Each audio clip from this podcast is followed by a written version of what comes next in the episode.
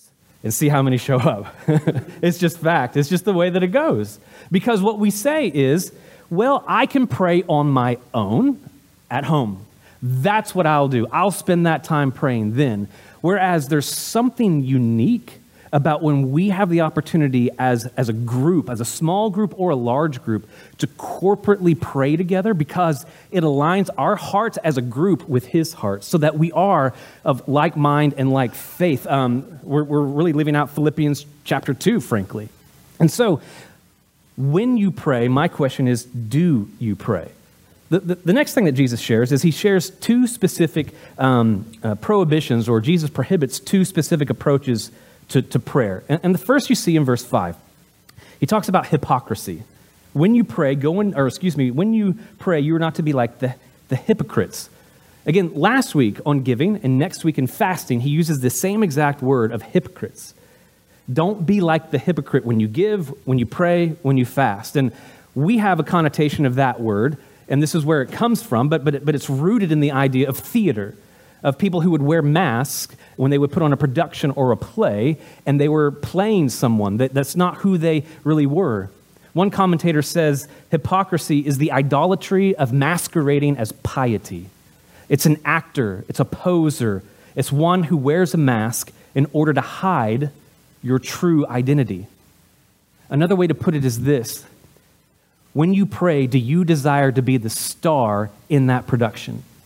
Do you want the spotlight really on you? Or even in the midst of prayer, when you are petitioning and asking God for things, you're still turning that spotlight onto him because of your dependence upon him. So he says, don't, don't be the hypocrite. Don't do this to be seen.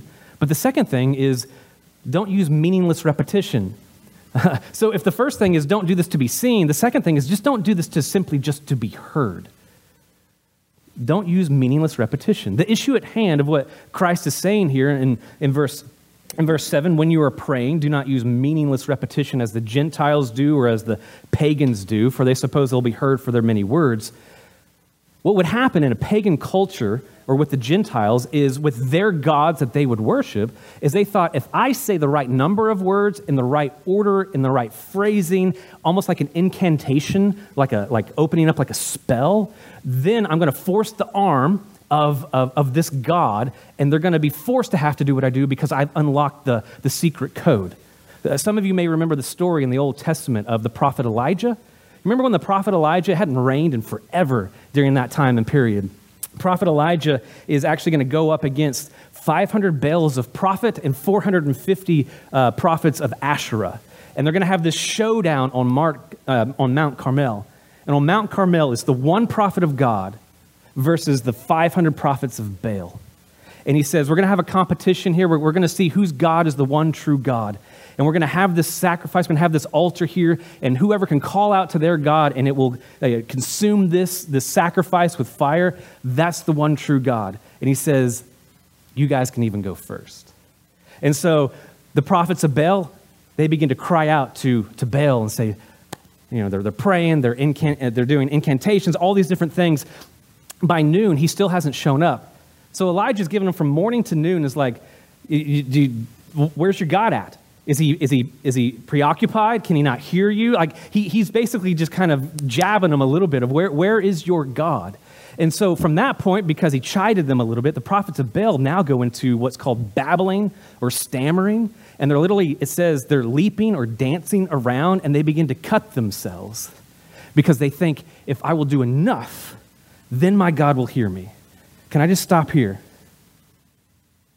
Your God hears you. You may have some unconfessed sin. We know, according to the book of Psalms, it's good to confess that. So there's that open line of communication. We know in First Peter, husbands, the way you treat your wives, God seems to kind of not hear your prayers if you're treating your wife not in an understanding way. So there are things that can be a blockade between us and our prayers to God. But when we come to God, he, he hears us. And to me, that should be one of those moments of, you could read that in Scripture or hear that statement that God, the creator of the universe, hears you when you pray to him. And you could go, that's great. It's like a postcard from the Grand Canyon. It looks good, but I don't really know it because I've never experienced the presence of God on a daily basis where I get to commune with the creator of the universe. I mean, so, so many of us, if there's like a celebrity or a star or an athlete that you were just fond of, if you ran into them, you'd be like, oh my goodness, I can't believe that I ran into this athlete, and I'm kind of nervous, and I, I, I wish I could get their autograph. And yet we limit the idea of prayer with God of, I'll get to it. I'll just get to it when I really need it. As opposed to understanding you have the privilege to go before the King all the time. Do you pray? And when you do, don't do it to be seen. Don't be a hypocrite, to be noticed by the public. Don't do it to just simply be heard of meaningless repetition of trying to force the hand or the arm of God. Because sometimes if we're not careful, we've even turned the Lord's Prayer into meaningless repetition. We've turned the Lord's Prayer, and if I say these words that Jesus specifically gave me to say, and not realizing this is more of a guide than as opposed to say these words and you will get. It's no, no, no, this is a guide of, are these principles? Are these characteristics within the life of your prayer life? And so what you could be worried about is going, well, what if when I pray, I don't begin with our Father who art in heaven? Will he hear me? Again, as, as, as the whole Sermon on the Mount has been, it's about your heart. It's about the affection of your heart to your God. And you know what? There's going to be some times when I pray, especially, some of you remember when Tiffany had the accident. You know what I didn't do whenever I was on the phone with her and it just went silent? I didn't go, our Father who art in heaven. I was like, God protect her. And that was it. Because I didn't know what else to say. I'm just crying out in that moment, God, please. Did I take the time to hallow his name? I, I didn't, but I'm crying out because he knows he knows my heart. And so, yeah, this is a great guide, but and I would say, yeah, follow it, but there's going to be moments in your life where you're not going to be able to go maybe through the whole thing, and that's why we don't want to be legalistic with it, but we want it to be a, a direction, a guide uh, for, for us for sure. The other thing that you might read is go, well, is he condemning here uh, repeating words in your prayer? And, and that's not the case. Again, the repetition that he's referring to is pagans who would pray in such a way to think that they're going to unlock something. It's kind of like if you grabbed my phone and you were like, I want to get in, and you start pushing all the keys to try to figure out the code to get in. You think if you do enough different combinations, you might figure it out. You won't. But you keep trying to do whatever combination you can and hope that it unlocks. That's how we do sometimes. That's how the pagans did. But sometimes that's crept within the life of the church of, if I say it the right way, then he'll hear, then he'll respond. And he's saying, no, no, no, no that's, that's not what it's about. In fact, don't be so concerned about the repetition of words. But, but I will say this. I, I do believe it's okay that when you are in the presence of the Lord because he knows your heart, and maybe you do repeat yourself a few times, you know if you're trying to do it in a way to where, like, if I say this five more times, then he'll agree. It's, no, no, no, no. I, I'm so burdened by this issue in my life or this need that I have that I can't help because it is so pervasive that I am just coming back again and again to this. I think that is okay. It's, are you trying, again, to force the arm of God, or are you processing with God and you just happen to repeat yourself on a specific issue from time to time? And so he's not condemning that. He's just saying, just don't don't do it in order just to try to force God's hand. So with on not or on Jesus saying how not to pray, two things. Don't pray to be seen by men. Rather know that your prayer will be seen by the one who you can't see, God. He sees you.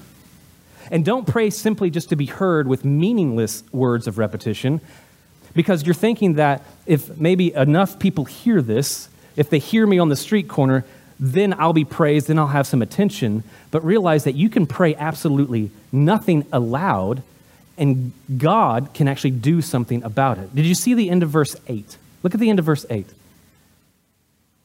Don't be like them, for your Father knows what you need before you ask him.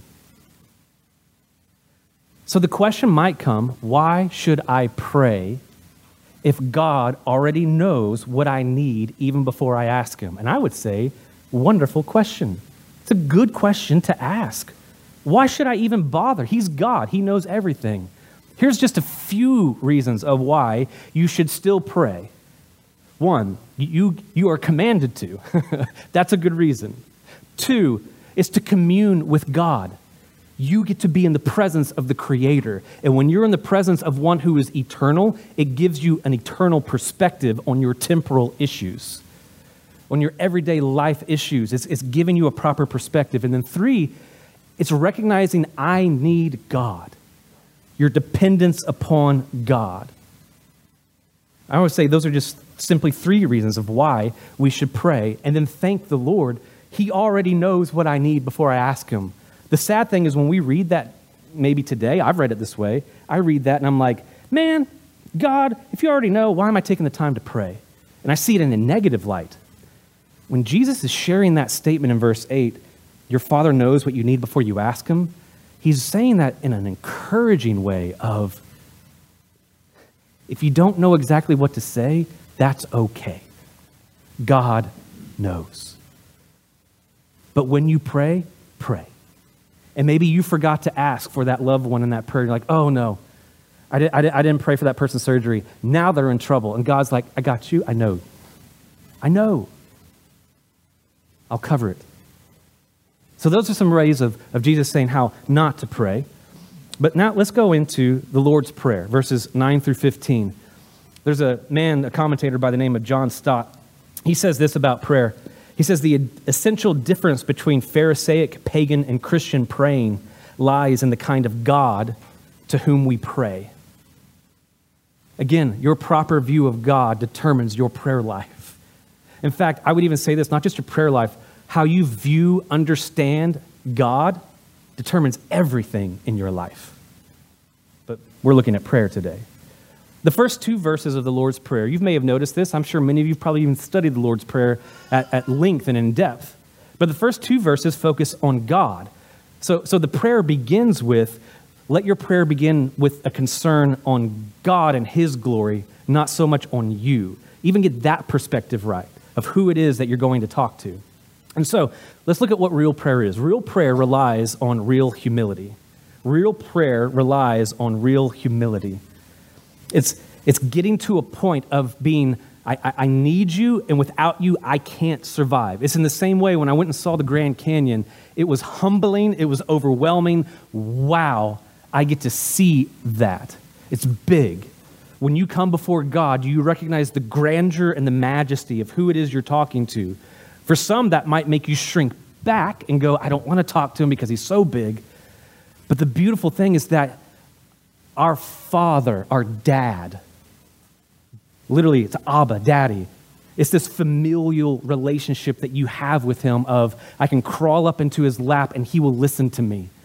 Just as we have a sweet baby just crawled up in the lap. It's just, it's just that tendency of just like, I need you. I depend upon you. There's maybe some fear and respect. But but I, but I need you. And so when, when, when he begins to go through this prayer and we're relying on humility, here's some, here's some things that will humble you when you come before God. The first is this. If you would appreciate him as Father, I think that will develop a sense of humility within you because you're overwhelmed that the God of the universe wants to have intimacy and fellowship with you. Remember, our Father who art in heaven, he's not your co-pilot, he's God. So recognize there's this dichotomy between the two. He is God and he is your Father. And those two can be in sync with one another. Notice that he's also our. This is something in this day and age that that, that I preach and that I want to, to, to champion is that we don't come to saving faith in Christ as a group. It's not, well, I'm saved, so you're all saved, and so we're all going to heaven. It's an individual, personal relationship with Jesus. It's you as an individual recognizing God and his glory. He's so big, he's so holy, he's so set apart, and I'm a sinner. And I have separated myself from his holiness. And if something isn't done, I will forever and eternity be separated from a holy God. But you've heard the gospel of Jesus, that God in his great love for us sent his son that we might have forgiveness and atonement for our sin. And you personally respond to that. But when you do personally respond into saving faith and relationship to God, recognize your relationship is, yes, yours, but now he's ushered you into the church. He's not just your Father, he is, he's our Father. There's something even within these words and throughout, he says our and us, that there's a sense of, of corporate understanding that he's, he's our God. As much as he's mine, he is yours. And so that connects us. That, that, that bridges a gap between us, regardless of what your gender is or your ethnicity is or your socioeconomic background is. We are connected and he's our God. And that's one of the beautiful things of the church, of how we can be connected with such a, a variety of a diversity and, and backgrounds. So a way to be humbled is we appreciate him as Father. The second thing is we honor his name. We take the time when we pray to acknowledge who he is, honor his name. Hallowed be your name. Lord, cause your name to be honored. Cause your name to be set apart. Your name in that culture, and it's the same for us today, your name represents your character, your personality, specifically on the issue of character. Some of you maybe have had this before. I've, I've had it one time in my life of where my good name got dragged through the mud. It was sullied, and I did not like it. And it was one of those things of, that's my name, and I represent the Reed name and the Reed family. And even though it's lies and not true, my name is being dragged through the mud because my name means something. Our names are important. We want them to be honored and to be respected. We don't want them to be dragged through the mud. So my question to you is, when we honor the name of God, sometimes if we're not careful, we're more focused on uplifting and honoring our name than his name. And I think something that the early church grabbed onto and willing to go into the arenas of Rome and be lit on fire like Polycarp or be pierced through the sword or to be martyred by lions is they said, not my will be done, your will be done. Not my name be honored, your name be honored. And I will never recant it because your name is to be glorified. We sing about it a lot. I want your name to be honored. I want your name to be glorified. John Piper puts it this way. When you pray this kind of prayer, you pray, Lord, do what you must do so that your name be glorified in my life. Do you pray like that? When you pray, one, do you pray? Two, do you pray like that? Lord, do what you must do so that your name be glorified in my life. When you pray like that, you're humbling yourself before the King. Another way in which we humble ourselves is we anticipate his kingdom. He says, your kingdom come. It's this idea and this, this desire of, Lord, you showed up, the birth, celebrate Christmas. You lived your life on this earth. And when you did that, you are, you did what we call, you inaugurated the kingdom of heaven here on this earth. You died, but you defeated death. You rose again, and you say you're coming back. And we want to echo the words of John in the book of Revelation. Come, Lord Jesus, come. Do you long to see his kingdom come? Do you long to see the return of the King, the return of Jesus? Because when we do that, it gives us an eternal perspective of this isn't all that there is, but sometimes we live as if this is it. This is what to live for. And it's like, no, no, no, no. I long for the King to come again. I anticipate your kingdom. And when you when you believe that, that he will come again, and that the future is actually bright because he will come again, when you live and believe that to the conviction, to the core of who you are, what you believe about the future determines how you live in your present. What you believe about the future determines, it motivates and moves of how you make decisions and conduct your behavior now. If you think it's all just lost and gone and bleak, then what is there to live for? But if I know that I, even if I go through my name being dragged through the mud, I go through physical difficulty, financial difficulty, whatever it may be, he's coming again, and if he doesn't, I'll be, eternity, be in an eternity with him. I have victory in Christ. So because I know that in the future, I can live accordingly in the present. Is your gaze fixed on he who is so big? Is your proper view and understanding of that kind of God, the anticipation of, of his kingdom? Next thing is you would acknowledge his will. And this is a hard one at times. We even sang about it. Some of us know the story of Jesus in the garden the night before his crucifixion. He prays to God, his Father. He's literally just stressed out, uh, sweating drops of blood because he knows what he's about to go and experience, not just physically, but being Uh, going through and, and drinking the, the, the wrath of God upon himself. He says, not my will be done, but yours. Again, that's a humbling thing to, to sincerely believe and pray. May your will happen, God, not mine. I live in submission to you here and now. And when we do that, l- listen to me, regardless of your age, I think we all wrestle with this issue of, why am I here? Why do, why do I exist? What's my purpose? I think we all wrestle with that, perhaps all of our lives. At different moments, it's harder than others. But when we come to recognize and we see God for who he is and how big he is, we go, man, if you're that big, your will be done. And when your will is done in my life, I will have purpose. I will have identity. I will have meaning. Your will be done in my life. So maybe could you pray this prayer? And this is a tough one to pray. If you really mean your will be done, I interpret it this way. I wrote it this way. I invite you to conquer me. Conquer my dreams because you're bigger. Conquer my plans because you're greater. Conquer my desires because you're better. You're my desire. It's a hard thing to pray, especially when the desires of your heart are not met. Your will be done. That's humility. So he prays, and the prayer begins of God's glory, but he ends with God's provision. Look, look at what it says in verse eleven. Verse eleven, real prayer relies on his provision. Charles Quarles says this, when Jesus' disciples pray, he wants them to reflect constantly, constantly on their dependence on God for everything, for their survival, for their salvation, and for their sanctification. When he says in verse eleven, give us this day our daily bread, it's saying, give me sustenance. Give me some food.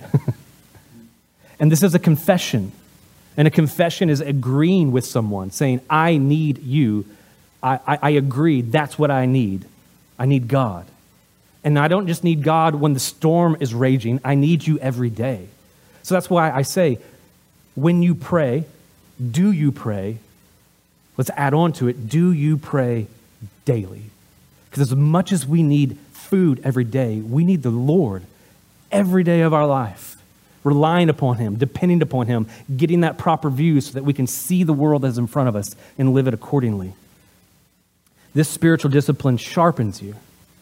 The question might be is, well, if you're not relying on God, what do you rely on? What or who do you depend upon? It might be a relationship. It might be you find your identity or purpose in that child or that grandchild or that spouse. Those are great things, great people, great relationships. Or maybe you depend upon your abilities or your education. Or maybe the biggest thing that you hold to is your experience. Or maybe you look to the government. Or maybe you look to how, how pretty you are, how handsome you are. Maybe you have street smarts. Maybe you're the funny guy. Maybe you're very religious. Or, man, you've been working hard. You got that retirement and your bank account is set to go. And that, when you peel it all the way, those are the things that you maybe rely on the most. When instead we need to come back and say, all of this, my abilities, my experiences, my relationships, all of it is because of him. All of it is because of what he has provided in my life. And we would echo the words of, oh, I need you every, every hour. I need you daily. So real prayer relies on his provision. Real prayer also relishes his pardon. In verses twelve and then fourteen and fifteen, he talks about forgiveness, forgiving our debtors, being pardoned. When you relish God's pardon for yourself, you should gladly extend pardon for others. What doesn't make sense is if you have been shown grace, is that you would not demonstrate grace. That's an oxymoron. That's a contradiction in terms. If you've been shown grace, you should demonstrate grace. But what we struggle with is we know what it looks like for someone to offend me, and that is the most offensive thing for you to offend me. Do we realize how often and how, how big it is when we sin and offend God? Does that humble us and break us? And then do we marvel at the fact that I offended a holy God, and yet because I cry out to him and he willingly hears me, he will choose to pardon me. Now, sit in that for just a second. For those of you who have faith in Christ, you have been pardoned all of your sins. If that doesn't get your heart rate up just a little bit, something's wrong, like something's off. Like it should be, I have offended God to such a great degree, and yet I have salvation in him. It, it should move us and, and blow us away. And yet, for those of us who have faith in Christ, we go, so glad you forgive me, God. Maybe your heart rate did bump a little bit. You're like, yes, I have salvation in Christ. How he could pardon a sinner like me. And then someone offends you, and you're like, I don't know, they cut me off. Mm-mm. I'm going to drive up by them, show them a pleasant finger, and move about my day because they need to know justice will be mine. There's a guy that went to John Wesley's church. His name was General Oglethorpe. Love that name. Name your firstborn Oglethorpe. He'll have a great life. General Oglethorpe. And Wesley was preaching on this text and talking about pardoning others and forgiving others as Christ has forgiven us. And he says, I never forgive.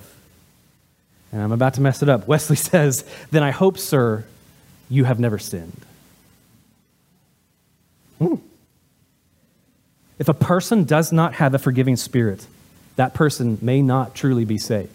You could be hard-hearted and struggling from God, but if you have an unforgiving spirit, then you're not dispensing because you can't dispense what you don't know, what you haven't experienced. And, and this is just a little aside, and I think I have time for it. We'll see. Um, For those of you who have children, grandchildren, and you look forward to them getting married one day, and you want them to have a good relationship, as we talked about a few weeks ago with the issue of divorce, no one says, can't wait to get married and get divorced. No one says that. We want our marriages to thrive and be healthy. But I think a lot of how they thrive and are healthy is how we enter into those relationships. With our heads up, on a swivel, what does God have to say? And there was a really good principle and truth that was passed on to me in my uh college, uh, uh, graduate school years to, to a wise man that I want to pass on to you, that I've passed on to others, that especially for those of you that are uh, teaching your children, your grandchildren, of what it looks like to enter in that relationship, and for those of you that are longing for that kind of relationship to, to be married, is there was this acronym that was given to me called FAITH, F A I T H. And I, I'm going to I'm going to start with A because I'm making a point here. A was just simply, is the person available? Because sometimes we're like, I really like this person. She's cute. And so I'm going to go after her. But is she actually available? It, it, and not just is she available because she's not dating someone. Is she available emotionally? Is she in a place where she needs to actually be in a relationship? The next is, is uh, integrity. Does this individual actually have integrity? Are they true to their word? Do they practice what they preach? Are they a hypocrite? Is it someone who says, yeah, I love Jesus, I go to church, and they only show up maybe Christmas and Easter? And it's like, from what I read in Scripture, you want to join yourself to someone who loves God with all their heart, with all their soul, and with all their mind. Strength's in there somewhere too. And so the next is teachable. Is the individual teachable? On, on, on both sides, you ladies interested in a guy, guys interested in that lady, is that person teachable? Because to me, that shows humility. Someone who doesn't think, I've got it all figured out. I'm good to go. I don't need to learn anything else. We all need to grow. We all need to learn. Are that, is that person teachable? Is there humility in their life? And the last one is a hunger for God. Is there a passion for the things of God? Because if we say as a follower of Christ, Christ is in the is sitting on the throne of my heart. He's in charge. He's it. I have a proper view of him. And then you join someone who says, really, I'm the center of my life. But I'll tell you what you want to hear so that I can bag you, mount you on the wall like some kind of prized possession or animal. And it's like, no. Do they have a hunger for God? But the first letter of faith is forgiveness. Do they forgive? Because every single one of us messes up. We say something we shouldn't, did something we shouldn't. Do we have a forgiving spirit? It's not that we go, oh, you hurt me. Uh, you sinned against me, you sinned against our marriage, and we go, that's fine, we'll just sweep it under the rug. No, no, no, no, no. That's not what we're saying here.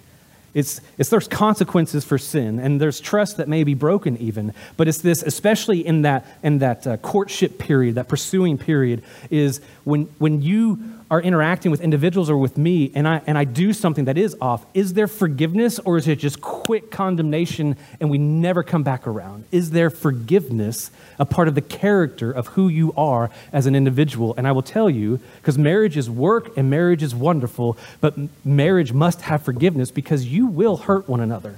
It, it happens. So forgiveness being essential.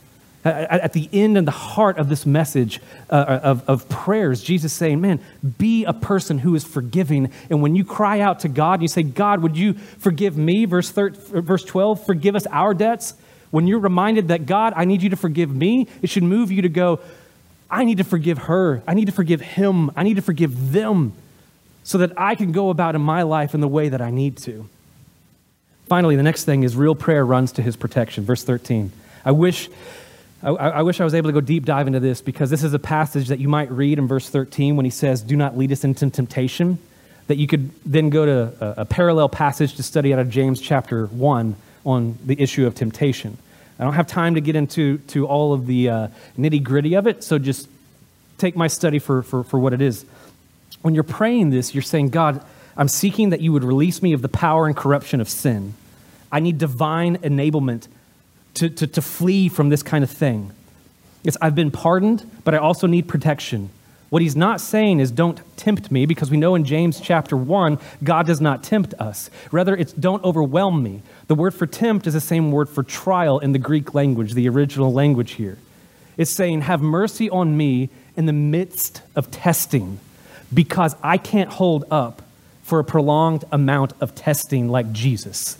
Jesus in the wilderness when he was tempted forty days and forty nights by, by Satan.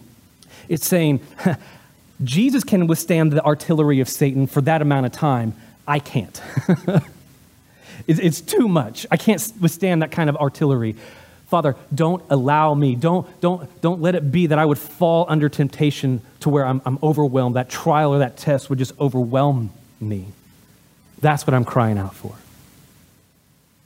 So as we come to the end, it might be, so then what is prayer? What is prayer? Luther puts it this way. He says, prayer is much more God instructing us than it's ever been God being instructed by us.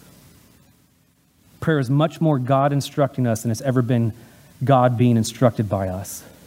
It's praying, oh God, I come to you with the needs of my heart. Display your glory. Prayer is communion. It isn't getting things. It isn't forcing God's hand to do something. It's opening your soul to the one who cares for you and the one who communes with you. A way to look at it is simply this. If you were to break down all of this into a nutshell, is this: God, I need your provision. Jesus, I need your pardon. Holy Spirit, I need your protection. Pray like that. God, I need your provision. Jesus, I need your pardon. Holy Spirit, I need your protection. I need you. What I don't need in my life is an assistant. What I need in my life is a savior. That's who I need right now, now and for eternity. And for us to receive this savior, we got to have a proper view and understanding of who he is to see just how big he is. Because when you see how big he is, you see how small you are. And if I'm that small, I need help.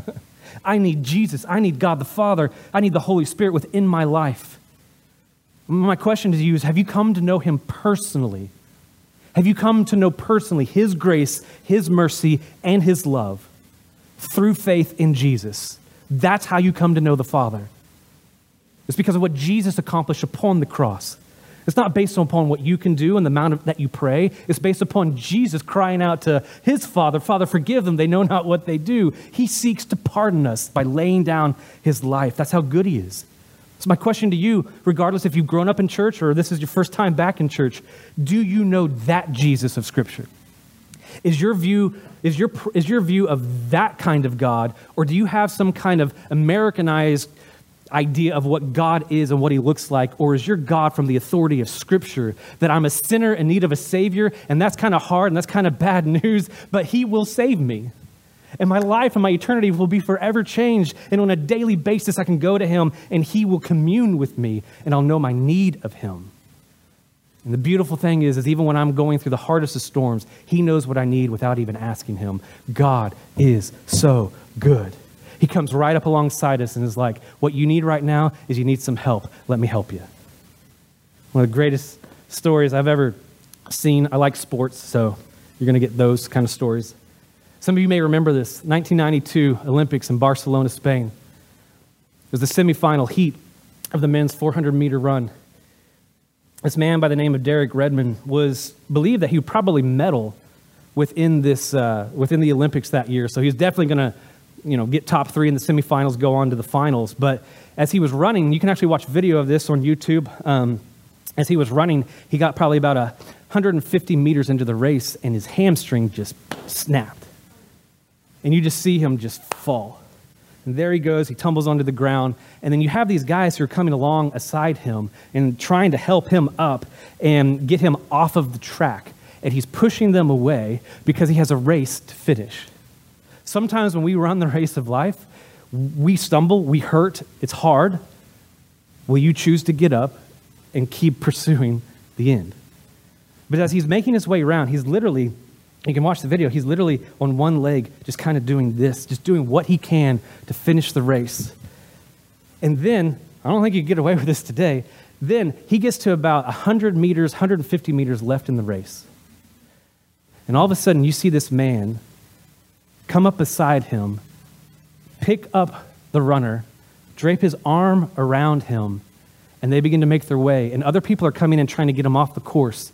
And this man is telling them to get away. We're finishing this race. We're finishing this race. And, and you see that, that Derek Redmond, the runner, he couldn't finish it on his own because he stumbled. He couldn't get back up. But out comes this man. And what you find out afterwards in the press conference, this man is his father. His father came out of the stands and onto the track. He interceded and he picked up his son. And he said, we are finishing this race. So much so that I read one article of Derek Redmond saying, get me back into lane five. That's my lane. I don't want to finish in lane one. I want to finish where I, where, where I started.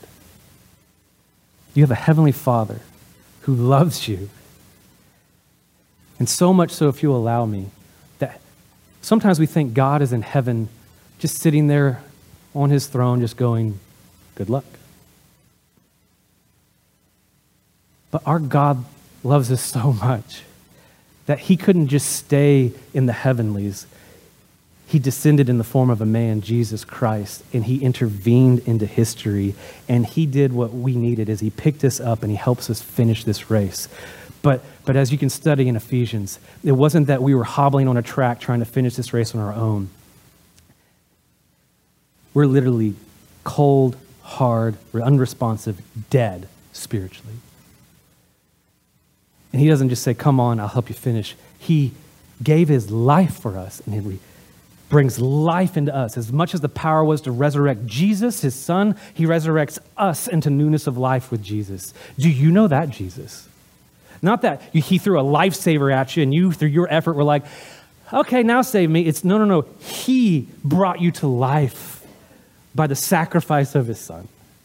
Do you know that Jesus? Because when you get a proper view of that, whether you've been a believer for a long time or not, and some of you maybe have, and you're like, I've forgotten the glory and the grandeur and the majesty of my God, just like just like the Grand Canyon. It, it's not just simply a picture that we go, wow, that's pretty. It's when I experience, taste, and see how big it is, it blows me away. When I get that proper view, it determines everything about how I live tomorrow and today and next week. Because a proper view of God determines a proper prayer life. It determines a proper just life.